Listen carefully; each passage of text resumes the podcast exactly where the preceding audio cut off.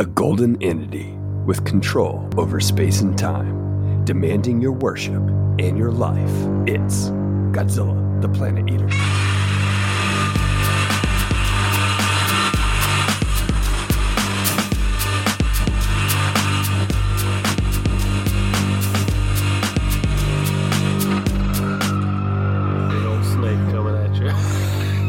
Snake coming at you. Welcome back to the Monsters vs. Men podcast. Alex, we're still trying our best to stay alive from the bargain basement of podcasts. You doing all right this week? Yeah, I'm doing all right, man. How about you? you know, I can't complain too much. You know, our self proclaimed Godzilla anime trilogy month has been fun. You know, it's Godzilla anime, Alex. Oh, if you will. Eric, Yes, g- there you- I kudos to you. Oh, man, I know. I know. been working on that. Been working on that. So, oh man, and listen, there are just so many different perspectives on these films that I found it really fun. Um, yeah. You know, Kaiju Transmissions on one of my tweets replied, their podcast replied, the Godzilla trilogy, anime trilogy, is the worst thing that's happened to the Godzilla series. I was like, dang. Yeah, that that was a that was fiery. you could Yeah, feel oh, the anger behind that tweet.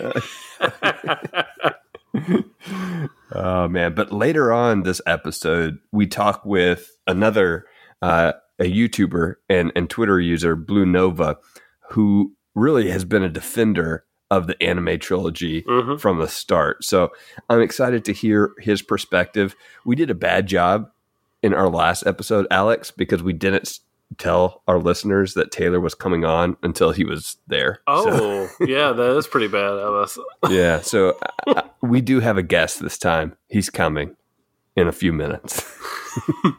He's coming to bring us all into annihilation. Yes. Have you embraced the golden demise yet, Alex? Oh, after this week, I probably have. I think it's getting to that point for most of us. oh, Oh man, it's bad. But without further ado, let's get into it, shall we? let's do it. As the conclusion of the trilogy, Godzilla the Planet Eater leans into what City on the Edge of Battle hinted at a reimagined King Ghidorah.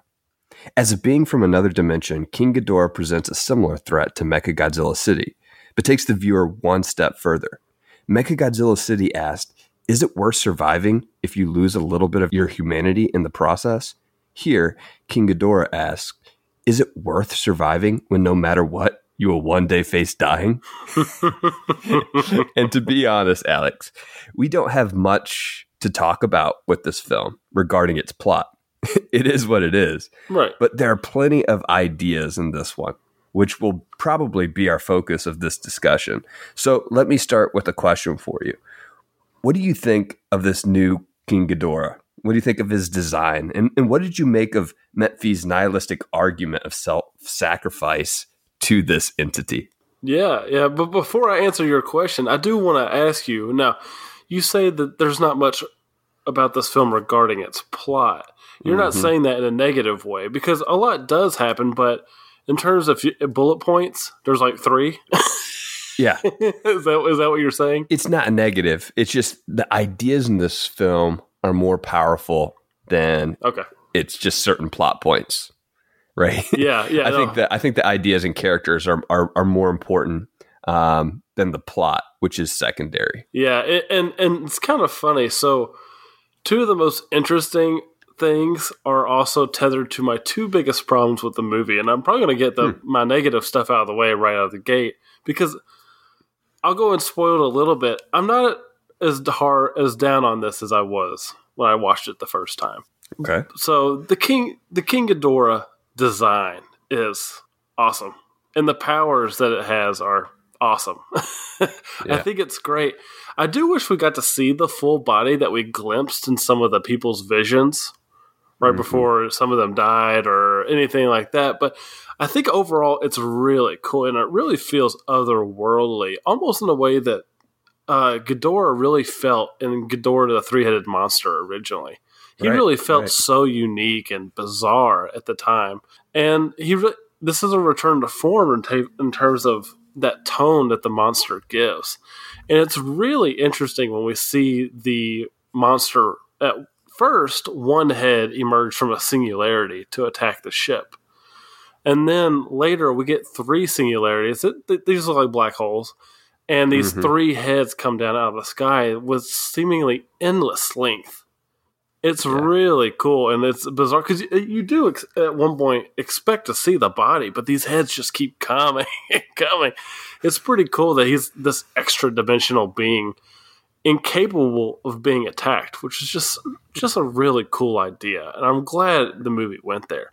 So yeah, I really like the new King Ghidorah, But and this is kind of where the things kind of tie together that I don't really care about for the movie. So we get the nihilistic philosophy of the Exif. Even if, and, and I think the argument is, from personally to me, I think it's kind of nonsensical. Uh, it's not really a belief I can really even wrap my head around in a way. Like I, I get it, but I I really can't get there in terms yeah. of just my my own headspace. So, but that's not really the problem. The problem comes with the execution of the scenes of Godzilla mm. interacting with Ghidorah and Metphies convincing Haruo to destroy everything for the sake of destroying Godzilla. I think in the last movie, Haruo's decision to save humanity over destroying Godzilla was already done, and it really felt like the stakes this time were, uh, while they are grander, they're kind of the same. I mean, they're hmm. they're it's world ending, but either way, humanity is probably going to be lost. So he's already hmm. made the big decision. So I don't know why he would change his mind now, other than Metphies is uh, psych- not yeah, psychically manipulating him in a way. Mm-hmm. But the scenes involving the actual convincing of him are kind of mundane and repetitive. Like we keep seeing mm-hmm. these shots of the green emerald world that his like mind's kind of in that computer, whatever. I, I'm blanking on the name of it, but we just keep seeing shots of this over and over and it's like okay this is while we're getting these shots we're getting background story and development between the battle between Haru, haruo and Metphies but mm. the visuals are boring and so is the visual of Ghidorah and Godzilla fighting how many times are we going to see Godzilla's hand phase through King Ghidorah how many mm. times are we going to get these shots of him being bitten it's kind of boring and a visual aspect. Now, in an intellect aspect, I think it's really interesting. I just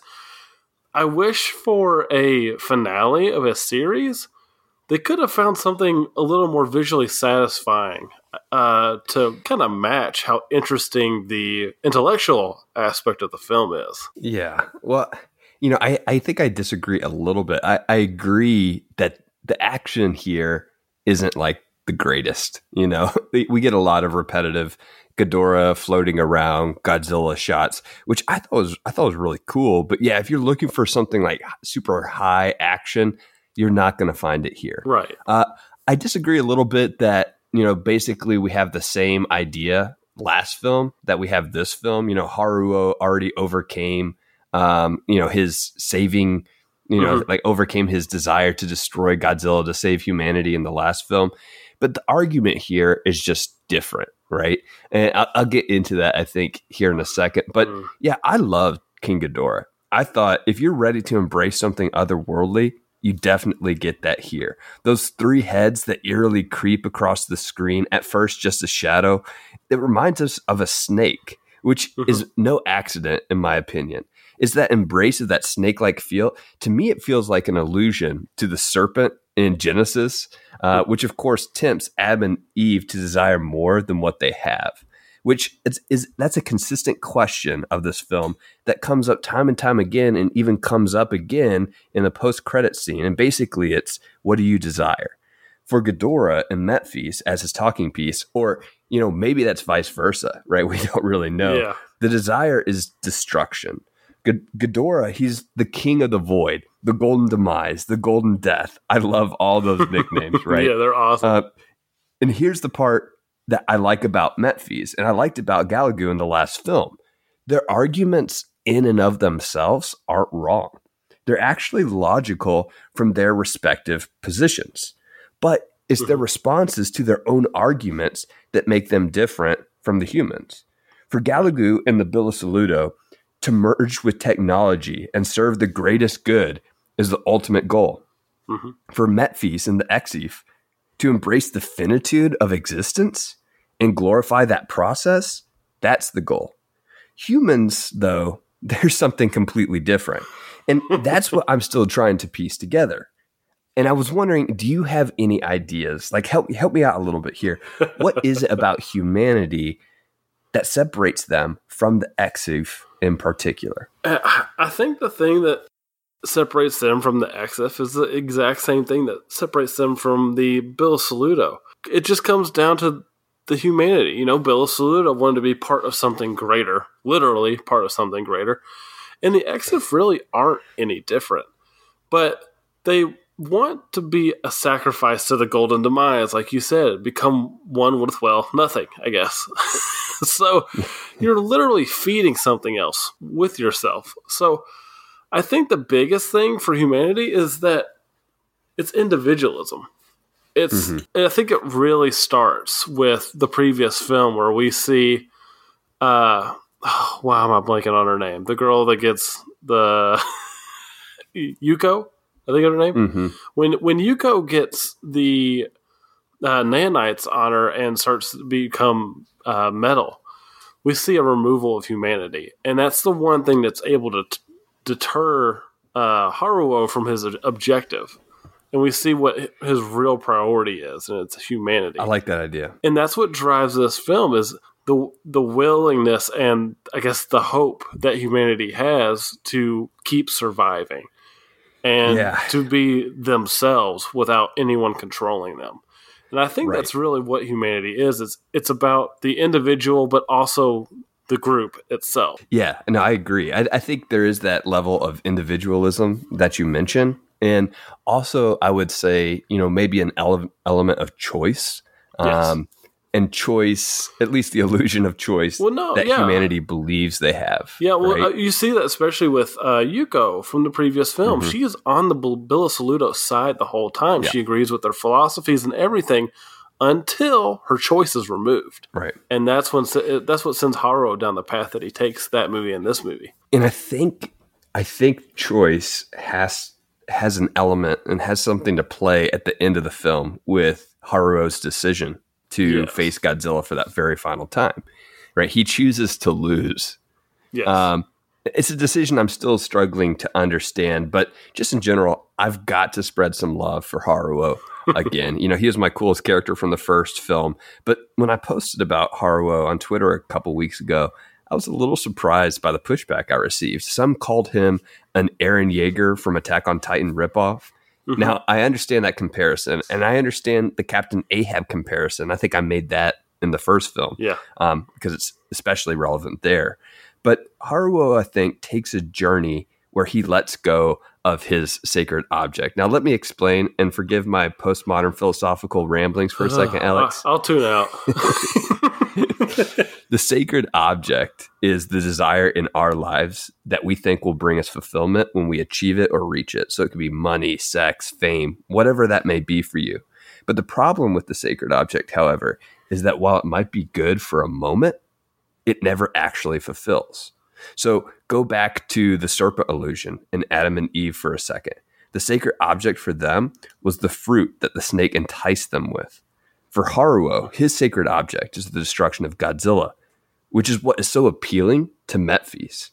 For Metphies and the Exif, their sacred object was everlasting life, which their progress in technology eventually revealed to them was, well, in the end, impossible. Mm-hmm. This is what Metphies and Haruo actually have in common.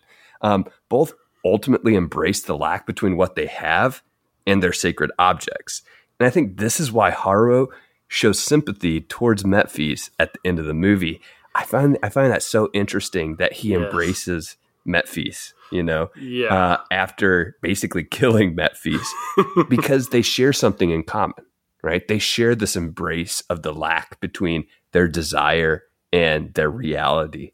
Um, yeah, I, I, find it really interesting. What you what you think about that moment? Yeah, Alex? I think it's a really cool and unique moment to have, just really in any movie. I mean, how it's been done, yeah, but how many times do we see a protagonist feeling sorry for what I guess you we would perceive as the antagonist, which I would say mm-hmm. nihilism is and pretty antagonistic when you're trying to blow yeah. up the world. Yeah, no, I agree. Because um, I know I'm not well, trying to week, make an argument. Well, for... I know that last week, Bill with the Bilusaludo philosophy, we were kind of like saying, well, they're not necessarily the bad guys. I think this time yeah. the Exif are the bad guys, just to make that clear. um, but I I think it's really cool to see him relating to someone and feeling sad about someone dying that just tried to end the world, but he also relates to he. I think he completely understands where he's coming from, mm-hmm. while also completely disagreeing with his philosophy. And you really do feel that they actually did care for each other in the previous films, whereas both yes. you and me kind of debated that well, maybe maybe he maybe he's just using Haruo, and yeah, he kind mm-hmm. of was, but he really did care about him. Yeah. And I think that final scene really makes that clear, and it's it's just mm-hmm. it's surprisingly powerful in a way I would not yeah. have expected. And but I kind of wanted to hit on that ending with okay. uh, Haruo's final flight. I guess we could call it. Uh, mm-hmm. I don't really buy Haruo's feelings on wanting to get rid of technology to re- prevent what he perceives and Metphies perceives as the creation of another Godzilla that's going to lead to another Ghidorah attack. I, I think it's really flawed because of t- kind of two main reasons. A, a mm. humanity will evolve; they will evolve technologically again no matter what. Yeah. It's going to happen. Which the post credit scenes kind of, I think, hint at a little bit. Yes. yeah. Because, yeah, that's really cool. We'll have to talk about that in just a second. Uh, uh, but I think he's just briefly delaying the inevitable because these people are really smart. There's still technology around that just has grass growing on it now. they could go mm-hmm. get it if they really wanted to. But B, they already have a Godzilla. So what are they worried about? Creating another one? Uh, uh, I mean, Ghidorah uh, still, uh, assuming Ghidorah is still alive and he just got eliminated from this dimension, then he could still come back and feed on Godzilla. So I don't, the logic isn't really there for me. It, it kind of fails, but I do like what it symbolizes. And I like his wanting to burn, I guess, essentially get rid of all the anger and everything from humanity's past so that they can start anew. I do right. like that aspect, even if the logic of his final flight kind of fails me. I actually I agree. I think the pragmatic and practical aspect of what he's doing doesn't make much sense. It is delaying things, I guess, for a second, and you could say yeah. like he's making that sacrifice. He knows Metphies is actually right. Like that's that's the thing. Like Metphies isn't wrong in the fact that everything's going to end at some point, right? But yeah he's delaying he's delaying that inevitability. I think it is more of that symbol like that you mentioned, Alex. Um, mm-hmm. I, you know, I also I have some personal issues. I think, which is leaving behind, like, you know, it's it's um, he's going to have a kid. I know, right? right. um, and I think that makes him. I I don't love that aspect of I the know. character because you're like, are you just you're just dying for something on principle? Like there's other ways to get rid of technology. You're dying for something on principle rather than like stick around and help raise your kid. That's not super cool. Yeah i agree. It, it was a little right. odd. Yeah it is it is.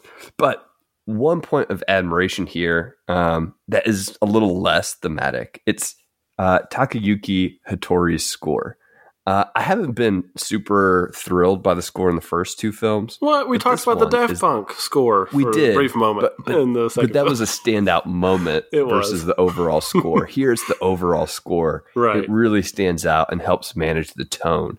But it's nothing like we've ever seen in any Godzilla score. It's not a dramatic fanfare or overwhelming horror. It's understated melancholy, which mm-hmm. I just thought it works. Right, it works. Right. Um, now, a couple other just small complaints, my nitpicks. I don't understand Haruo's relationships, and I and I just touched on it with the females in in his life. It doesn't make sense to me. His indecision on like a personal level doesn't make sense to me. Um, I also think at the beginning of the film, the religious conversion uh, happens a little too fast. Now, I believe that people can be converted in a really fast way and people can have herd mentality really, really quickly, but this happened automatically. Um, Yeah. So it took me a little bit to buy into that. And then again, overall, there's not much here beyond, like with the plot, beyond the ideas. And so this movie, it actually does feel a little stretched, which is saying something Yeah. considering it's only 90 minutes.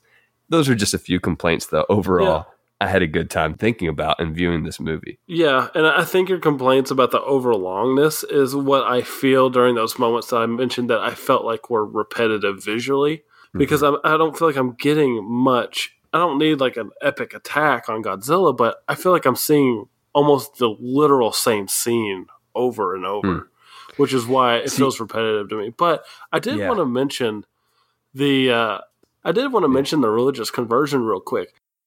We didn't really see it last film as much, but Metphies does have followers already. And we see that Mhm. particularly in the first movie, where we see a bunch of them following him in prayer. So he already actually has followers. Now, more of them obviously start following after the fall of Mechagodzilla, and maybe I'll talk about that later during our rewards. Hmm. Our There we go.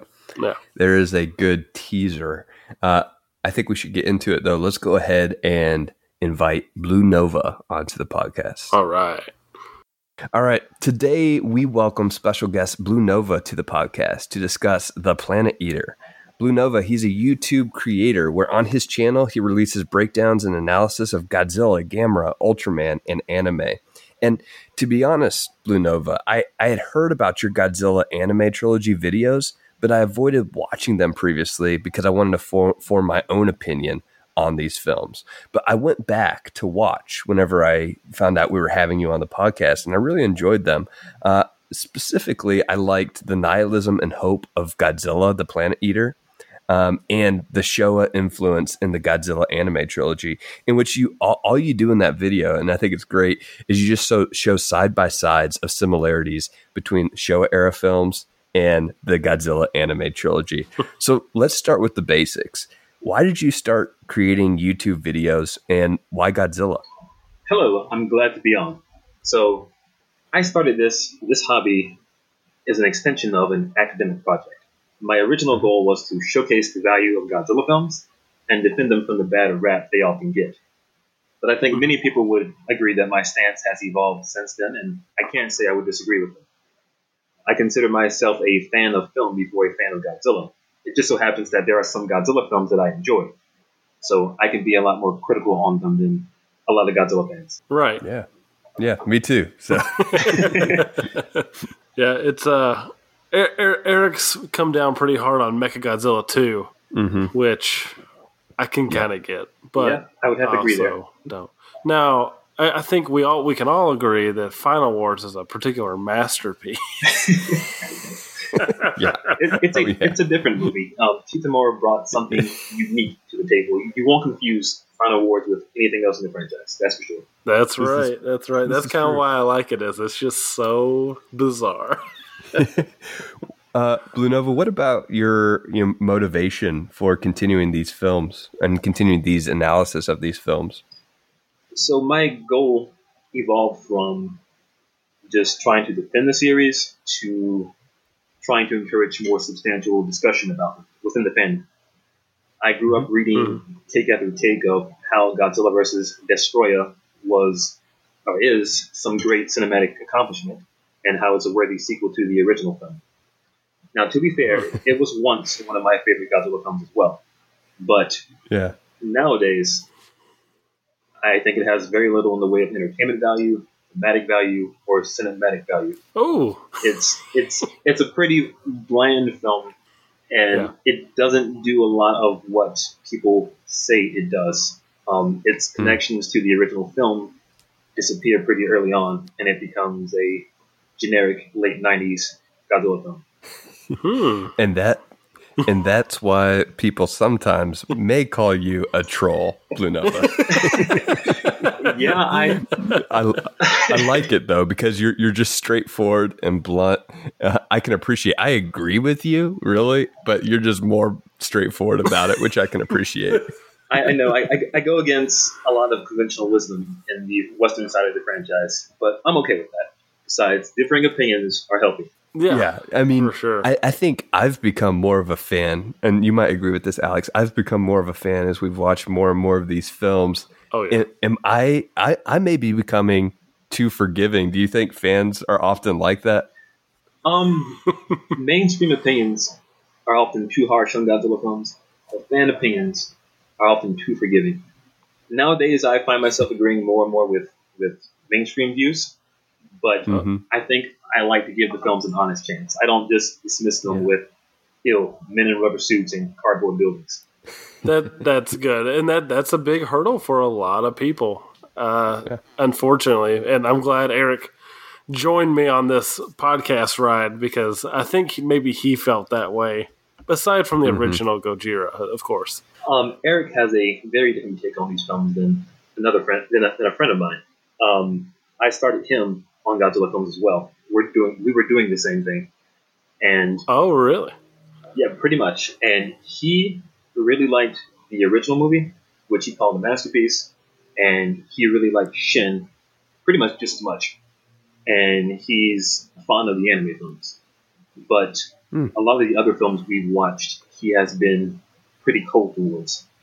Um, Oh, he falls into the camp that the original film is the best, and most of the other films have been pretty bad and have been a stain on the original film. oh, oh. Interesting. I, I do think the first film is the best, and I do think Shin Godzilla is a close second. But yeah, I do see some of the value. I do see lots of the value in plenty of the other films. So I'd probably disagree with them on some of those, but there are definitely some I know that don't really hold up to to like the fan expectation that they set for those films.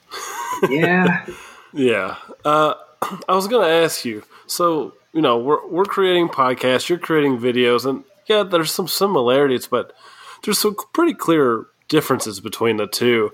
I just was kind of wanting, to ask if you know what's your own creative process on like how do you decide what project you're going to take on? Because I know in video, it's a real project to take on.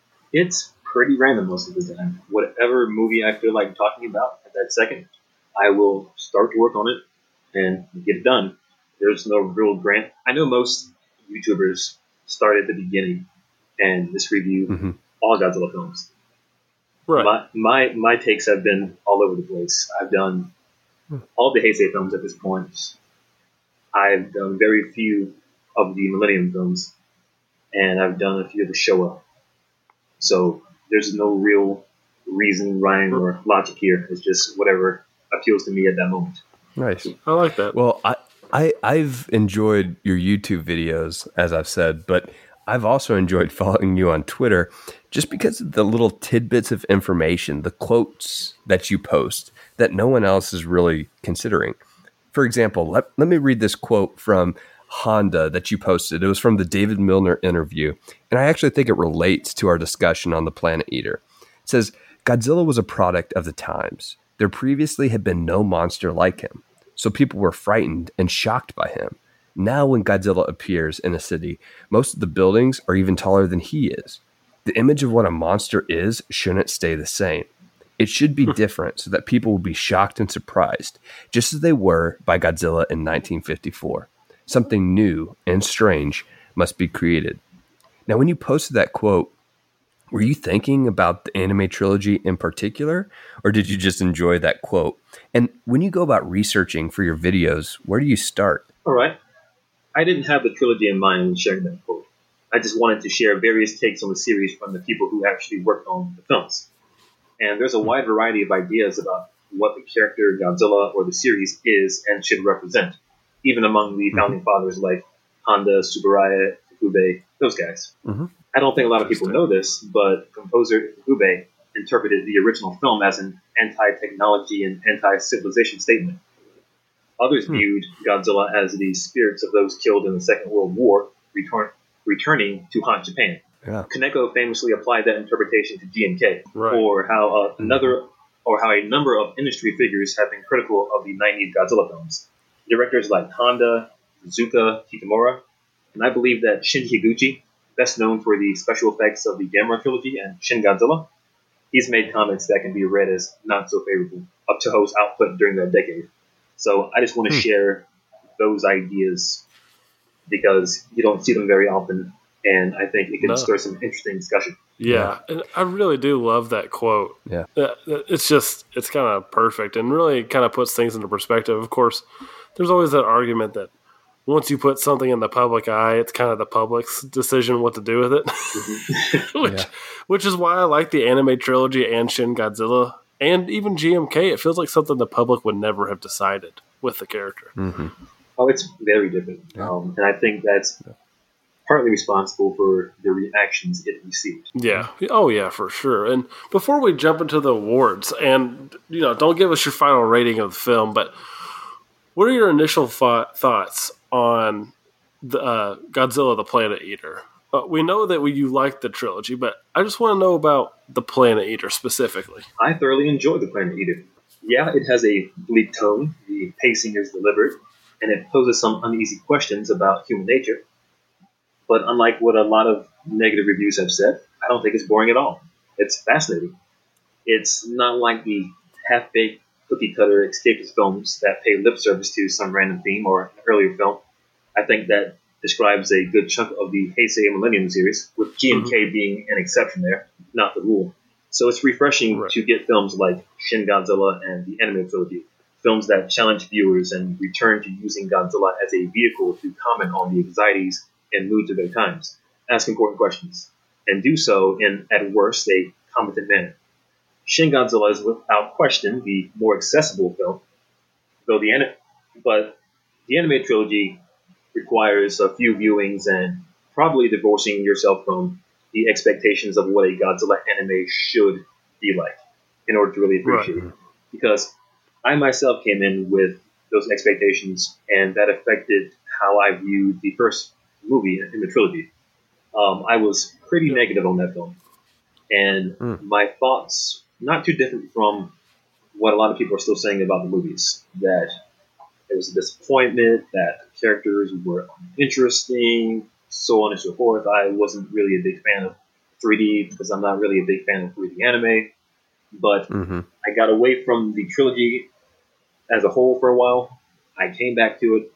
Um, I avoided the second movie at first because I heard it was worse than the first. But then one day, checked it out on Netflix, and I was thoroughly impressed.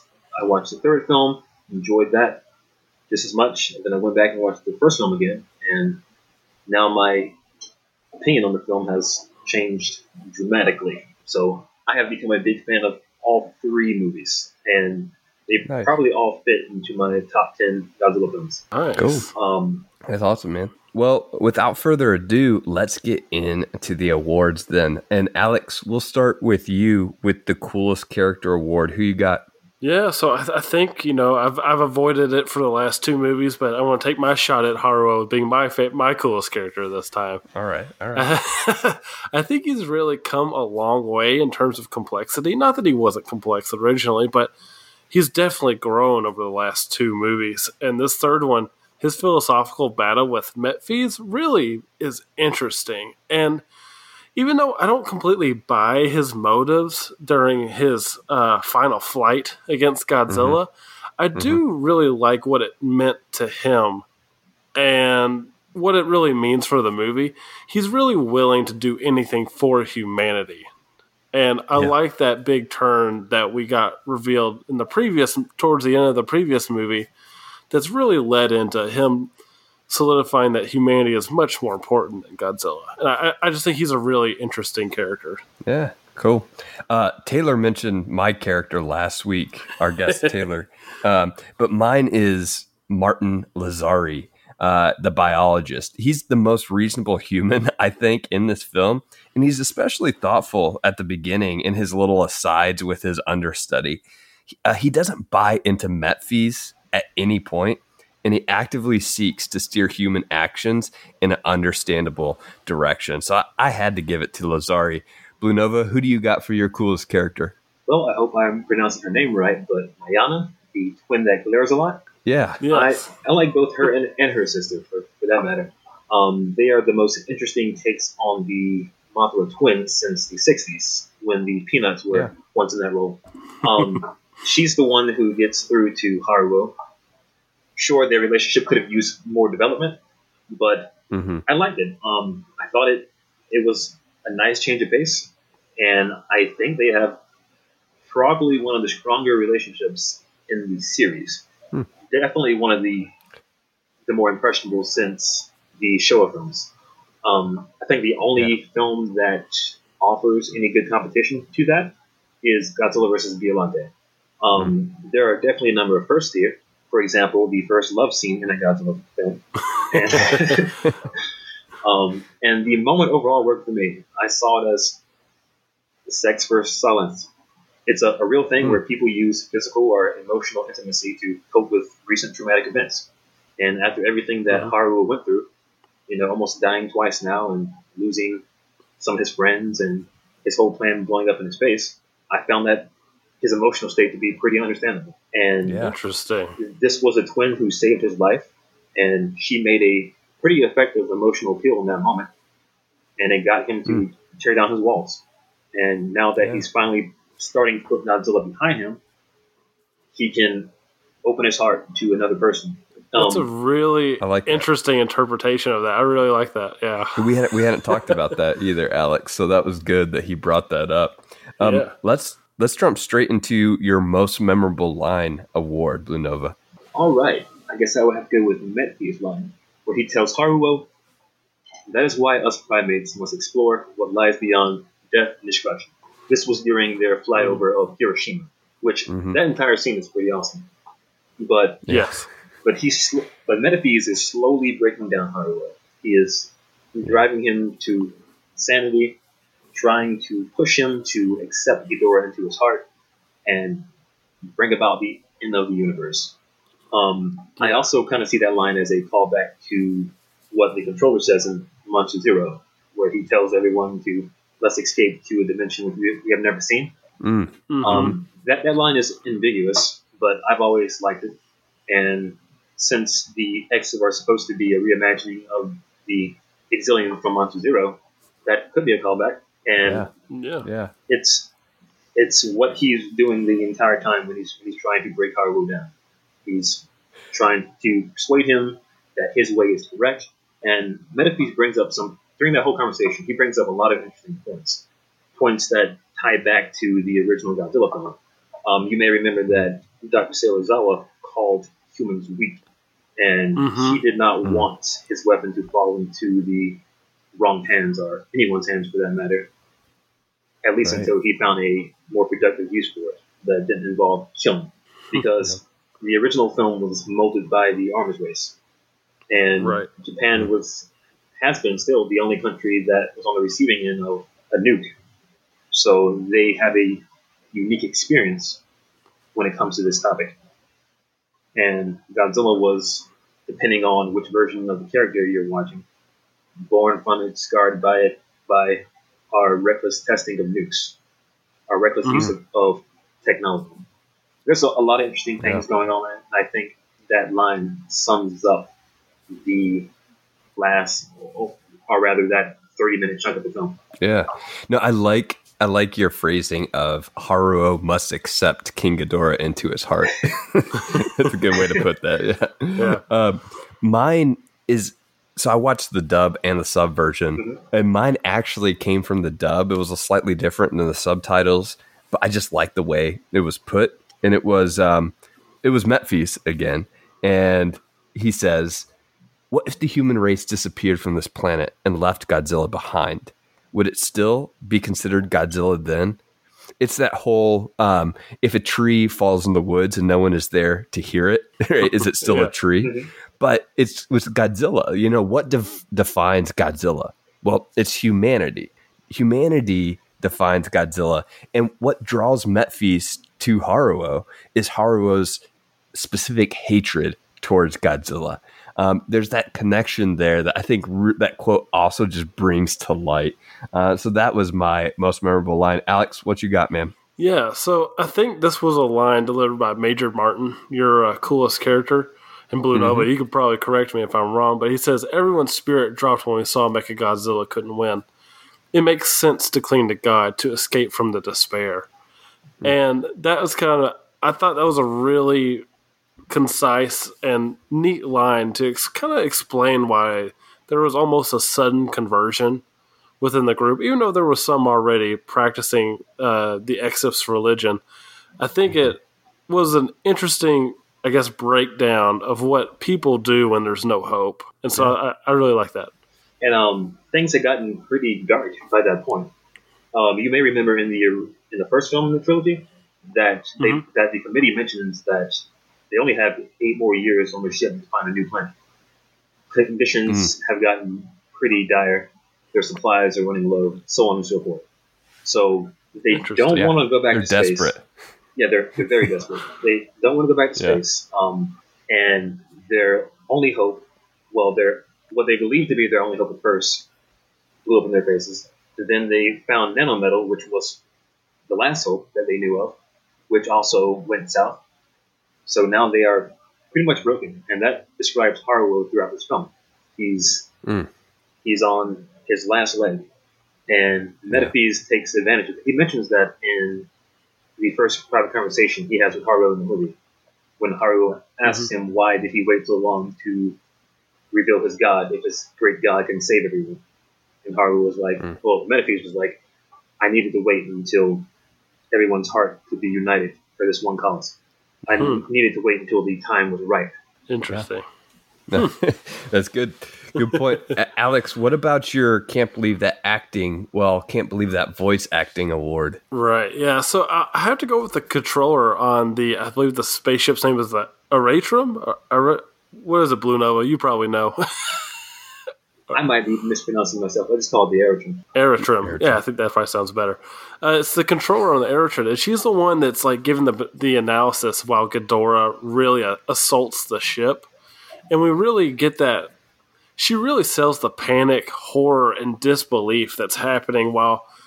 I guess almost the realization of the space time distortions that this Yeah. Ghidorah creates, where she even makes a comment where they're getting this transmission from the engine room, which has been commandeered by the Bilusaludo, and I Yeah. think the guy's name was uh, Deludo, Yes. and he he makes a uh, she makes a comment that they died 40 seconds ago, but Yeah. she's also receiving a transmission from the guy at that exact time.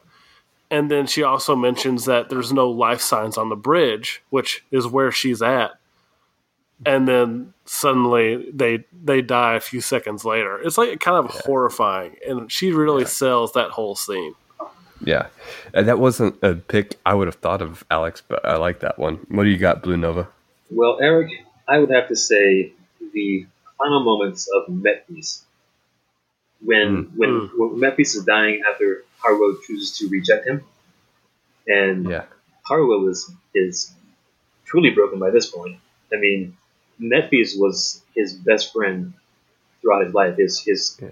his advisor, and you really Right. see that in City on the Edge of Battle when he's kind of lost without him early in the movie, and then when he later goes mm-hmm. on to seek advice from him when he's not sure whether or not he should continue to fight Godzilla. But the the sadness in Haruo's voice really worked for me there. Like Yeah. this man has lost so much at this point, and his best friend turned out to be a not so great guy who tried to use him, who tried to use him as a sacrifice to a interdimensional demon god thing. Yeah. So he's Hmm. there. He's he's crying at this point. He's, Yeah. he's like, "How much more can I take?" And Yeah. Metphies, you, you were my best friend. He doesn't say much, but he really sells it with his crying and with the few words he does say. Yeah, he Yeah. does. It's a good moment. No. I think I think both of those moments. So if, if you go with Metphies in that moment, I go with Haruo. If you go with Haruo, I go with Metphies in that moment because that that final moment between the two, there's that back and forth forth between the voice actors, and you can hear that emotion in their voices that really sells the scene. And the thing is, is you know, I I've been thinking that, and, and we talked about this a little bit earlier, that Metphies has just really been manipulating Haruo, and there is that in a sense. But at the same time, there's also respect there, and there is a real friendship there, a trust. It's, Um, it's kind so of I think that final moment is sincere. You know, it's kind of vague. I mean, you could read the films as Metphies just taking advantage of him, but Yeah. as you were saying, like it seems that there's also genuine feelings there for Haruo as a person that he likes him or respects him even. Yeah. Yeah, Yeah. You definitely. can definitely pick up on that. I like that. yeah. What about your uh, standout effect award, which here we'll say is the best animated sequence? Blue Nova, start with you. I would have to go with Ghidorah deflecting and curving Godzilla's beam attacks when he first shows up to Mm. fight Godzilla. It's a re- so Mhm. cool. it's a really cool moment. Godzilla charges his weapon, fires. First time it just deflects away from Ghidorah. Godzilla charges up another blast, this time longer and, and more powerful. Fires it again, and it just deflects around Ghidorah and then hits the ground, and a lot of smoke rises, and the ground Yeah. shakes, and everyone is thrown off their guard. It's a, it's a really cool moment. Um, Yeah, although the fight overall takes the back seat to what's going on between Metphies and Haruo, right. there are cool bits in there like that every once in a while. hmm So Yeah, I For appreciate sure. those kind of moments. Yeah, and I like that they they comment that his beams are not they're actually going straight, even though to their eyes they're curving, which is just Yeah. it's just it's it just makes Ghidorah so otherworldly and interesting. Yeah. It shows how powerful he is. love Um, he distorts the laws of reality. Yeah, Right. it's so cool. Yeah, I could have gone with several different ones here, but I'm going to go with the end of the Godzilla King Ghidorah battle. Um, just that entire sequence, really, where i to me it starts when Godzilla is ripping one of the heads into, you know, by the jaw, Oh yeah, and then and then he just takes out each singularity one by one. It's just such an awesome visual. It's a long shot there, and it's just such an awesome visual. Um, it had to be one of the standout like animated sequences. Plus the music in that scene. It was just overall, it was just a great way to end that battle. Um, Alex, what you got, man? Yeah, yeah. I, it, this goes back to my last award, but it, it's the ship being destroyed by that singular uh, Ghidorah, where he's just slowly wrapping around. And again, her uh, the controller's descriptions of what's happening and all the space time distortions. That's just it just makes the whole scene so unsettling as everything happens, and you have that one exif that is just sitting there enjoying it while it happens and it's just it's just the whole thing's just unsettling. It, it's like one of the best moments of this trilogy, I think. Nice. I like it. Uh, we'll stick with you, Alex, for Oh, That's a Good Shot award, which here is the best still anime still. What do you think? Mine has to be the reveal of Metphies's eye, and that he's actually replaced it with that uh, uh, Garbatrium, whatever it is, Garbatrium. I can't figure it out. Uh, the crystal, and it, it's just so eerie. He's just standing there. There's that glow behind him, and that blood just dripping down his eye. It, it's it really sells, you know, kind of Metphies's intentions for Haruo. Definitely. Uh, you know I like sunset shots, Alex.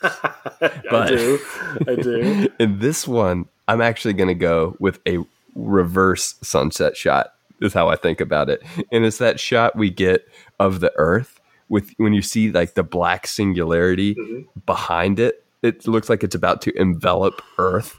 Yeah. I just love that moment, and plus I had to choose it because it was a reverse sunset shot. So It's a nice shot. it is. It's really cool. Blue Nova, what do you got? I will have to go back to the bombing of Hiroshima, where hmm. Haruo and Metphies are in the plane, and you see the mushroom cloud they're heading towards. And Yes. I like that whole sequence actually. I like when Mothra shows up and she destroys the plane, and Haruo is mm-hmm. falling down, and then him and Mayana share that moment together where he he, Yeah. he hugs her, and then through her, Martin speaks to him and tells him what's going on, and then you see Ghidorah come back. First, you see Metphies's eye, and then it evolves into Ghidorah, and it overwhelms Haruo. That that entire sequence is, is pretty outstanding. Yeah, it is. That's a good pick. Yeah, for sure. uh, it is. That's a good pick. So let's get into then our final part of the podcast, our rating and our ranking. Um, for our ranking, we'll just kind of rank these in terms of the anime trilogy. Uh, how about Alex? But let's start with you. Um, what do you think about this film overall? What would you give it out of five, and where would you rate it? Okay, wait. You said okay. Never mind. With that, I'm going to. Okay, so I've mentioned in the previous two episodes that I don't like this film. I've said it in both episodes, but upon the viewing for this episode, my mind has changed. But I still have the same complaints as I did when I watched it a few years back. But I think I was able to take more of it in and really enjoy some of it. Like I still think the finale of the film, Haruo's existential mind battle with Metphies, and Godzilla or Ghidorah slow gnawing on uh, Godzilla is almost too slow, or rather, I guess it feels more like I'm seeing the same thing over and over again. Like we keep getting those shots of the green crystal world that Haruo's kind of in, and we keep getting mm-hmm. shots of Godzilla swiping at Ghidorah. And while I do think that that part is repetitive. It's the stuff that's happening in the background that's really interesting, and those really cool scenes, kind of like uh, you were talking about Blue Nova, the the Hiroshima, and seeing all these different events from Haruo's life, really helps sell and elevate what uh, I'm getting from the film. And while I don't buy that Haruo would ever really sacrifice humanity to beat Godzilla, because well, he didn't in the last film I do really like the relationship between him and Metphies. It's so mm-hmm. interesting, and the fact that he goes to him at the end of the film while he's dying is just it, it's the kind of complexity we don't get from a lot of these Godzilla films. And again, I, I've mentioned that I don't really completely buy the logic of Haruo killing himself at the end of the film, but I really do like what it represents, and I like his final lines of the film. It really ends on this kind of dark but also hopeful note. But mm-hmm. the film has so much going on, and I feel like maybe it bit off more than it could chew. But the risks it takes with like a Ghidorah's design and the overall story are just so unique. I can't help but like it. So I'm actually going to give this film a 3.5 out of 5. And I've never done this before, Eric, but I kind of want to mm-hmm. retroactively bump up the last two films to an 8. nice. or a four, to a four, four out of five. Whoa, nice, nice. All right, cool. I like that. So this would be of the three. this is your least favorite, but you're yes. retroactively bumping up the other two to yes. a four out of five star. All right, got it.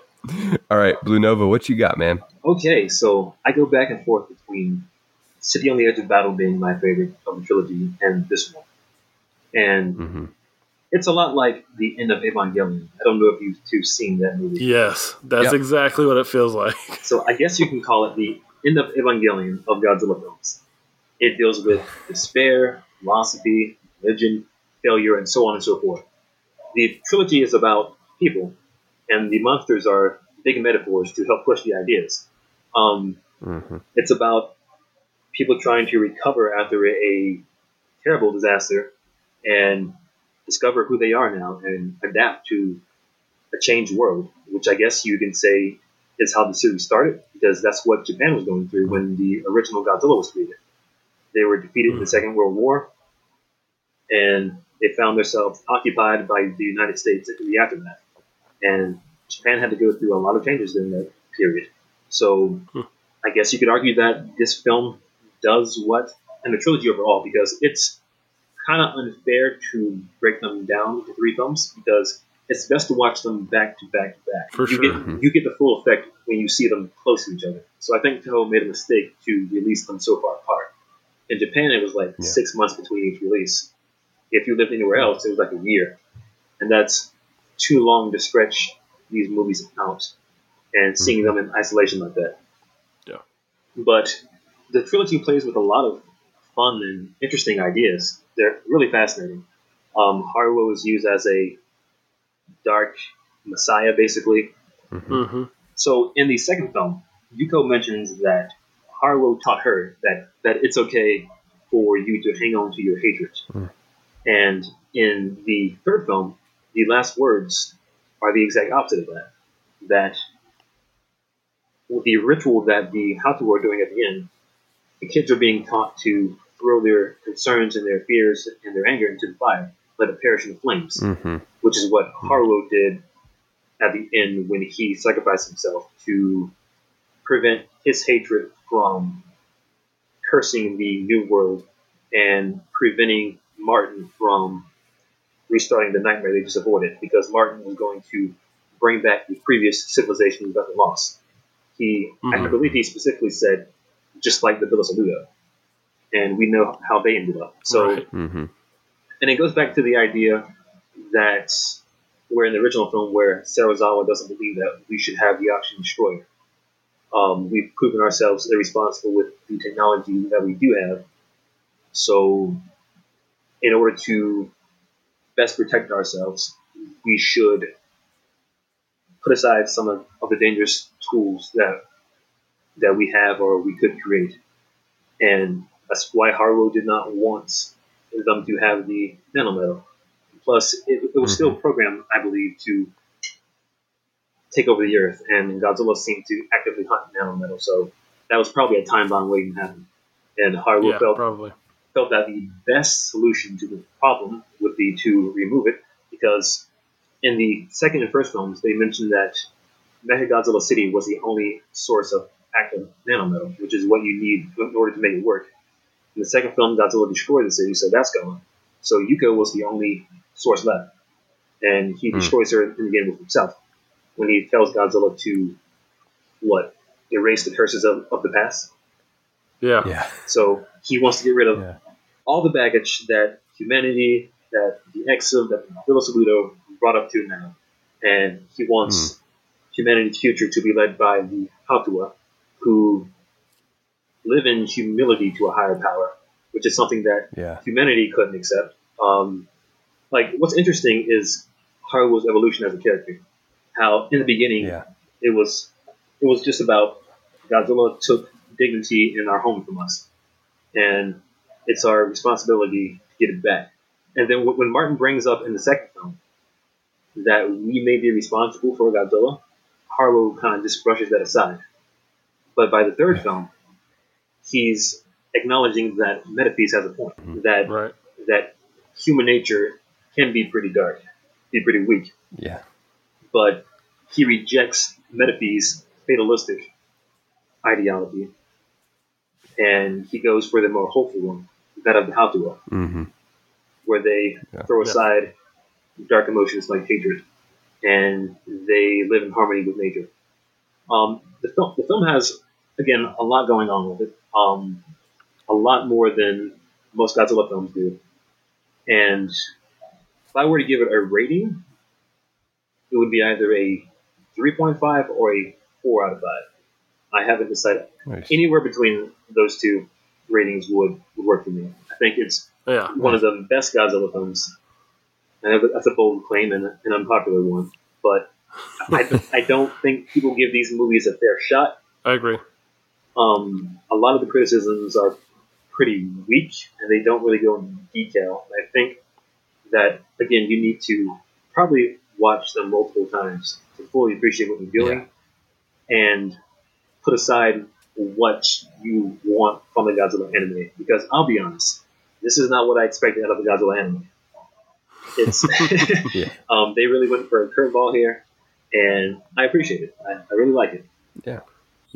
No, I like that, and I, I really I like your take of the end and Haruo's decision there. I think that's really valid. Uh, so I appreciate that for sure. Yeah. Um, so for me, I think of the three Anigoji films that we get, The Planet Eater, I disagree with Alex a little bit. I think this features the best animation uh, of the three because it Mm. finally goes for sequences that I don't think can be done on traditional film.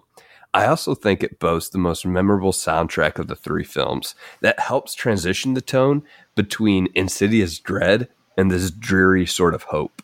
Unfortunately, though, I think if you're looking for a mesmerizing plot, you're not going to find it here. Instead, I think you get a film more about ideas, characters, and a concept. That doesn't make the film bad. Just look to the original Gojira uh, to see another film that I think leans towards concepts over plot. On a second viewing, again, I had hoped to take away a clear message, but I was honestly left with more questions than answers, which I think is actually partially intended by the writer Gen Urobuchi. Ultimately, though, from my perspective at least, we get a film that offers glimmers of hope in the victories and losses of life, despite that reality of Metphies's argument, despite that reality of nihilism. What makes Metphies's argument compelling is not that he's wrong necessarily, but what separates Haruo and humanity from the Exif is their response to that argument, to that impending doom. So I give this film, like the other two films in the trilogy, a 3.5 out of 5. But I actually rank it in the middle. So I think City on the Edge of the of Battle falls slightly higher for me. Yeah. Um, and this falls right below it. And then Planet of the Monsters comes third. Mm. Uh, so they all had the exact same rating, but that is my ranking. Fair enough. Wow. Yeah. You, I think you and me, Eric, both have City on the Edge of Battle as our number one of the Annie Annie Goji films. And I fall back and forth yeah. between two and three. That's right. Nice. Yeah. no, I think so. I think Planet. I think Planet of the Monsters.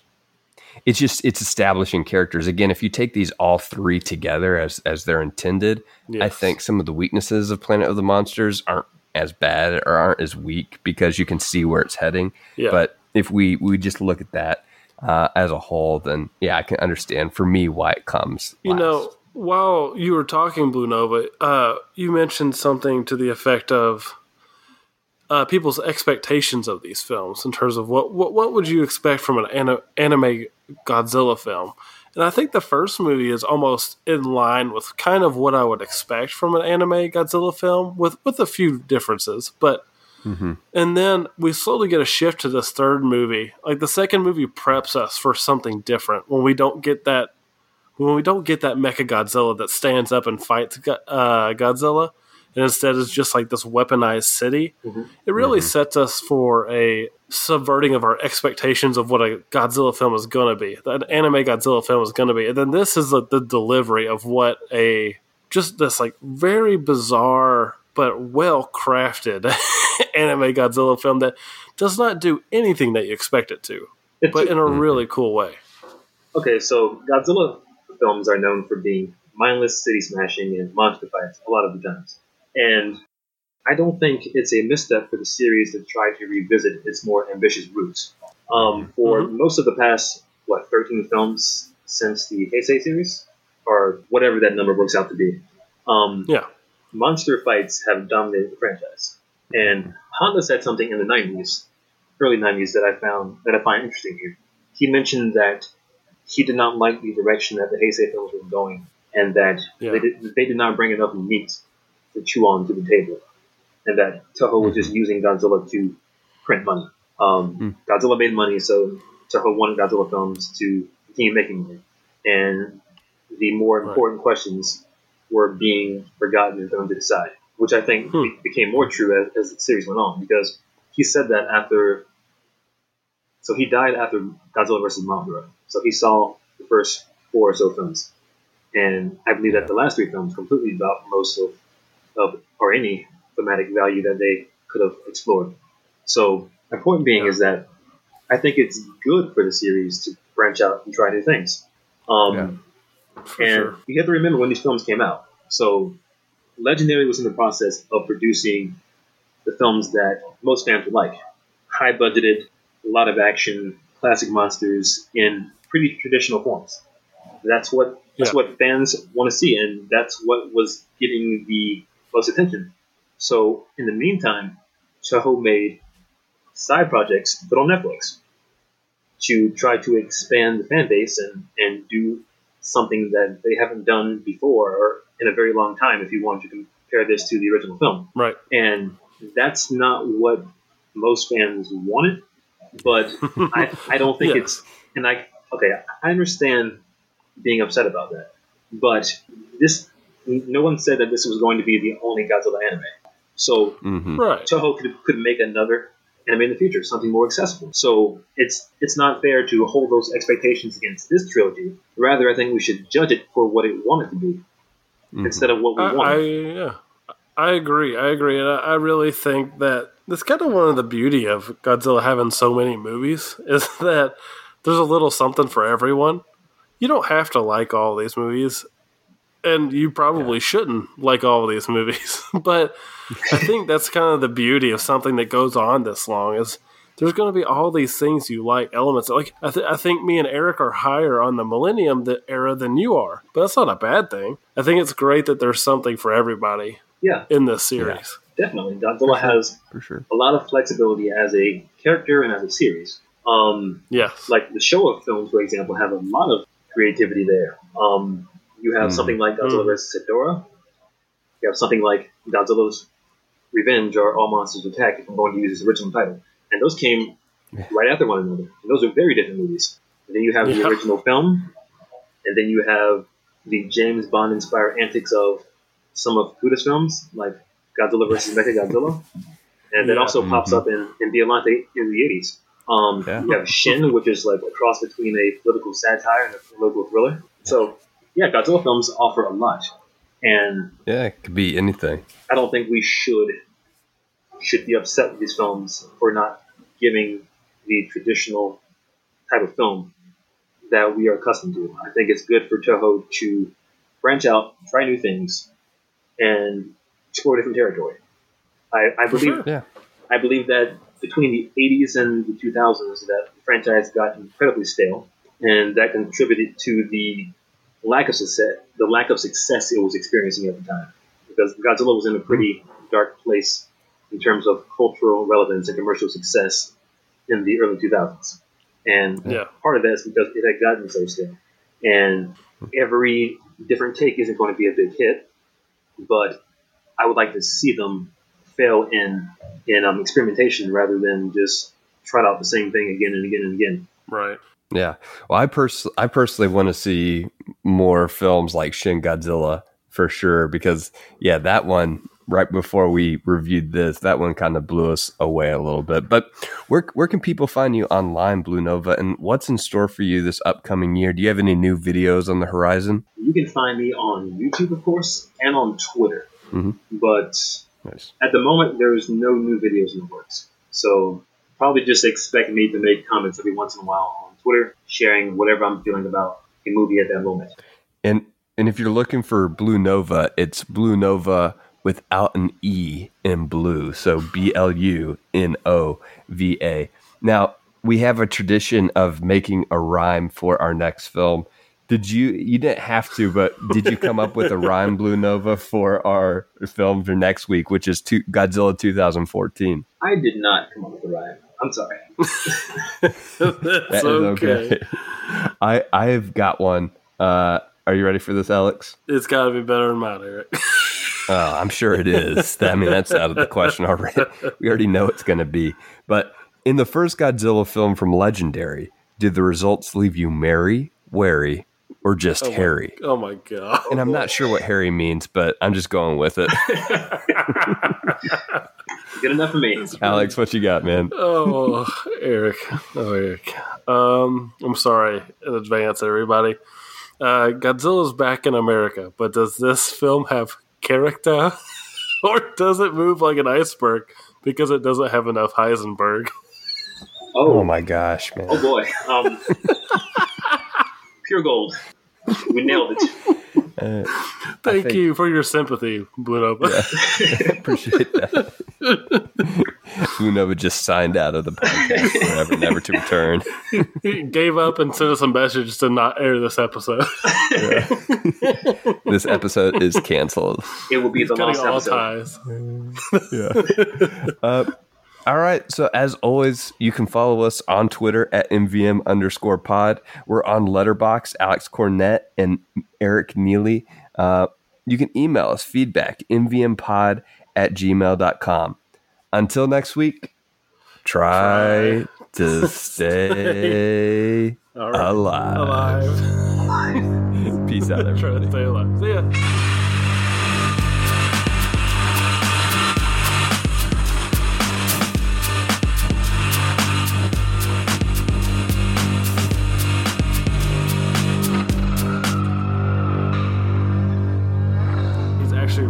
It with that uh, uh, garbatrium, whatever it is. Garbage. I can't figure it out.